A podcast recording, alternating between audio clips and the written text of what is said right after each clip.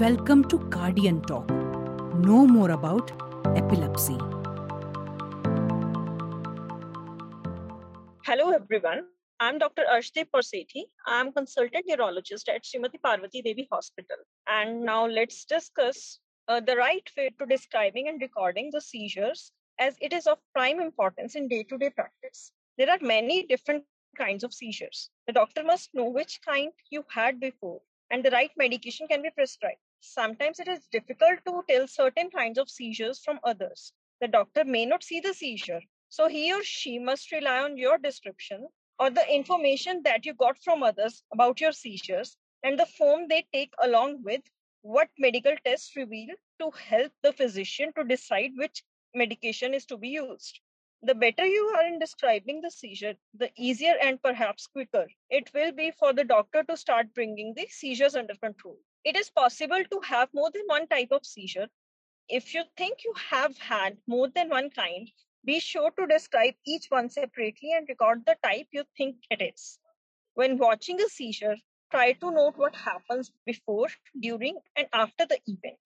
Write down what happened as soon as you can accurate recording of seizure descriptions by witnesses is an important part of managing a person's epilepsy. There are no definitive diagnostic tests for epilepsy or for determining a particular seizure type. Therefore, doctors rely on accurate accounts and recording of frequency and severity of seizures to make a diagnosis, guide treatment, determine potential triggers, and differentiate different seizure types or new seizure presentations.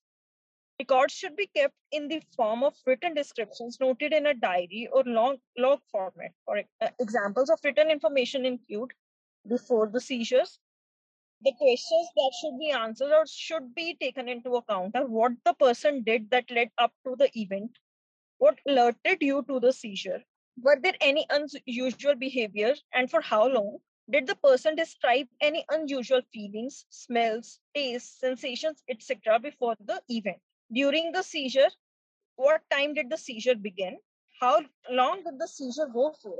The level of consciousness was the patient aware? Was there impaired awareness or complete unconsciousness? Any body movements like stiffening, jerking, twitching, or did these movements they occurred on both sides of the body, only on left or right side?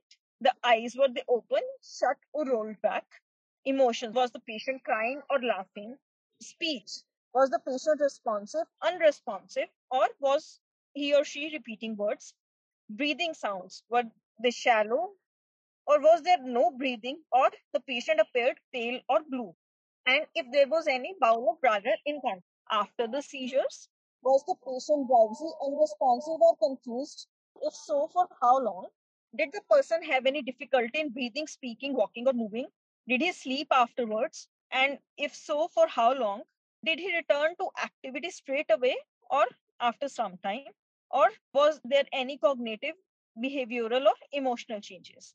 And if did the patient had the memory of the event or was there any amnesia of the event? And what actions were taken? Was the first aid applied, ambulance called, or care notified?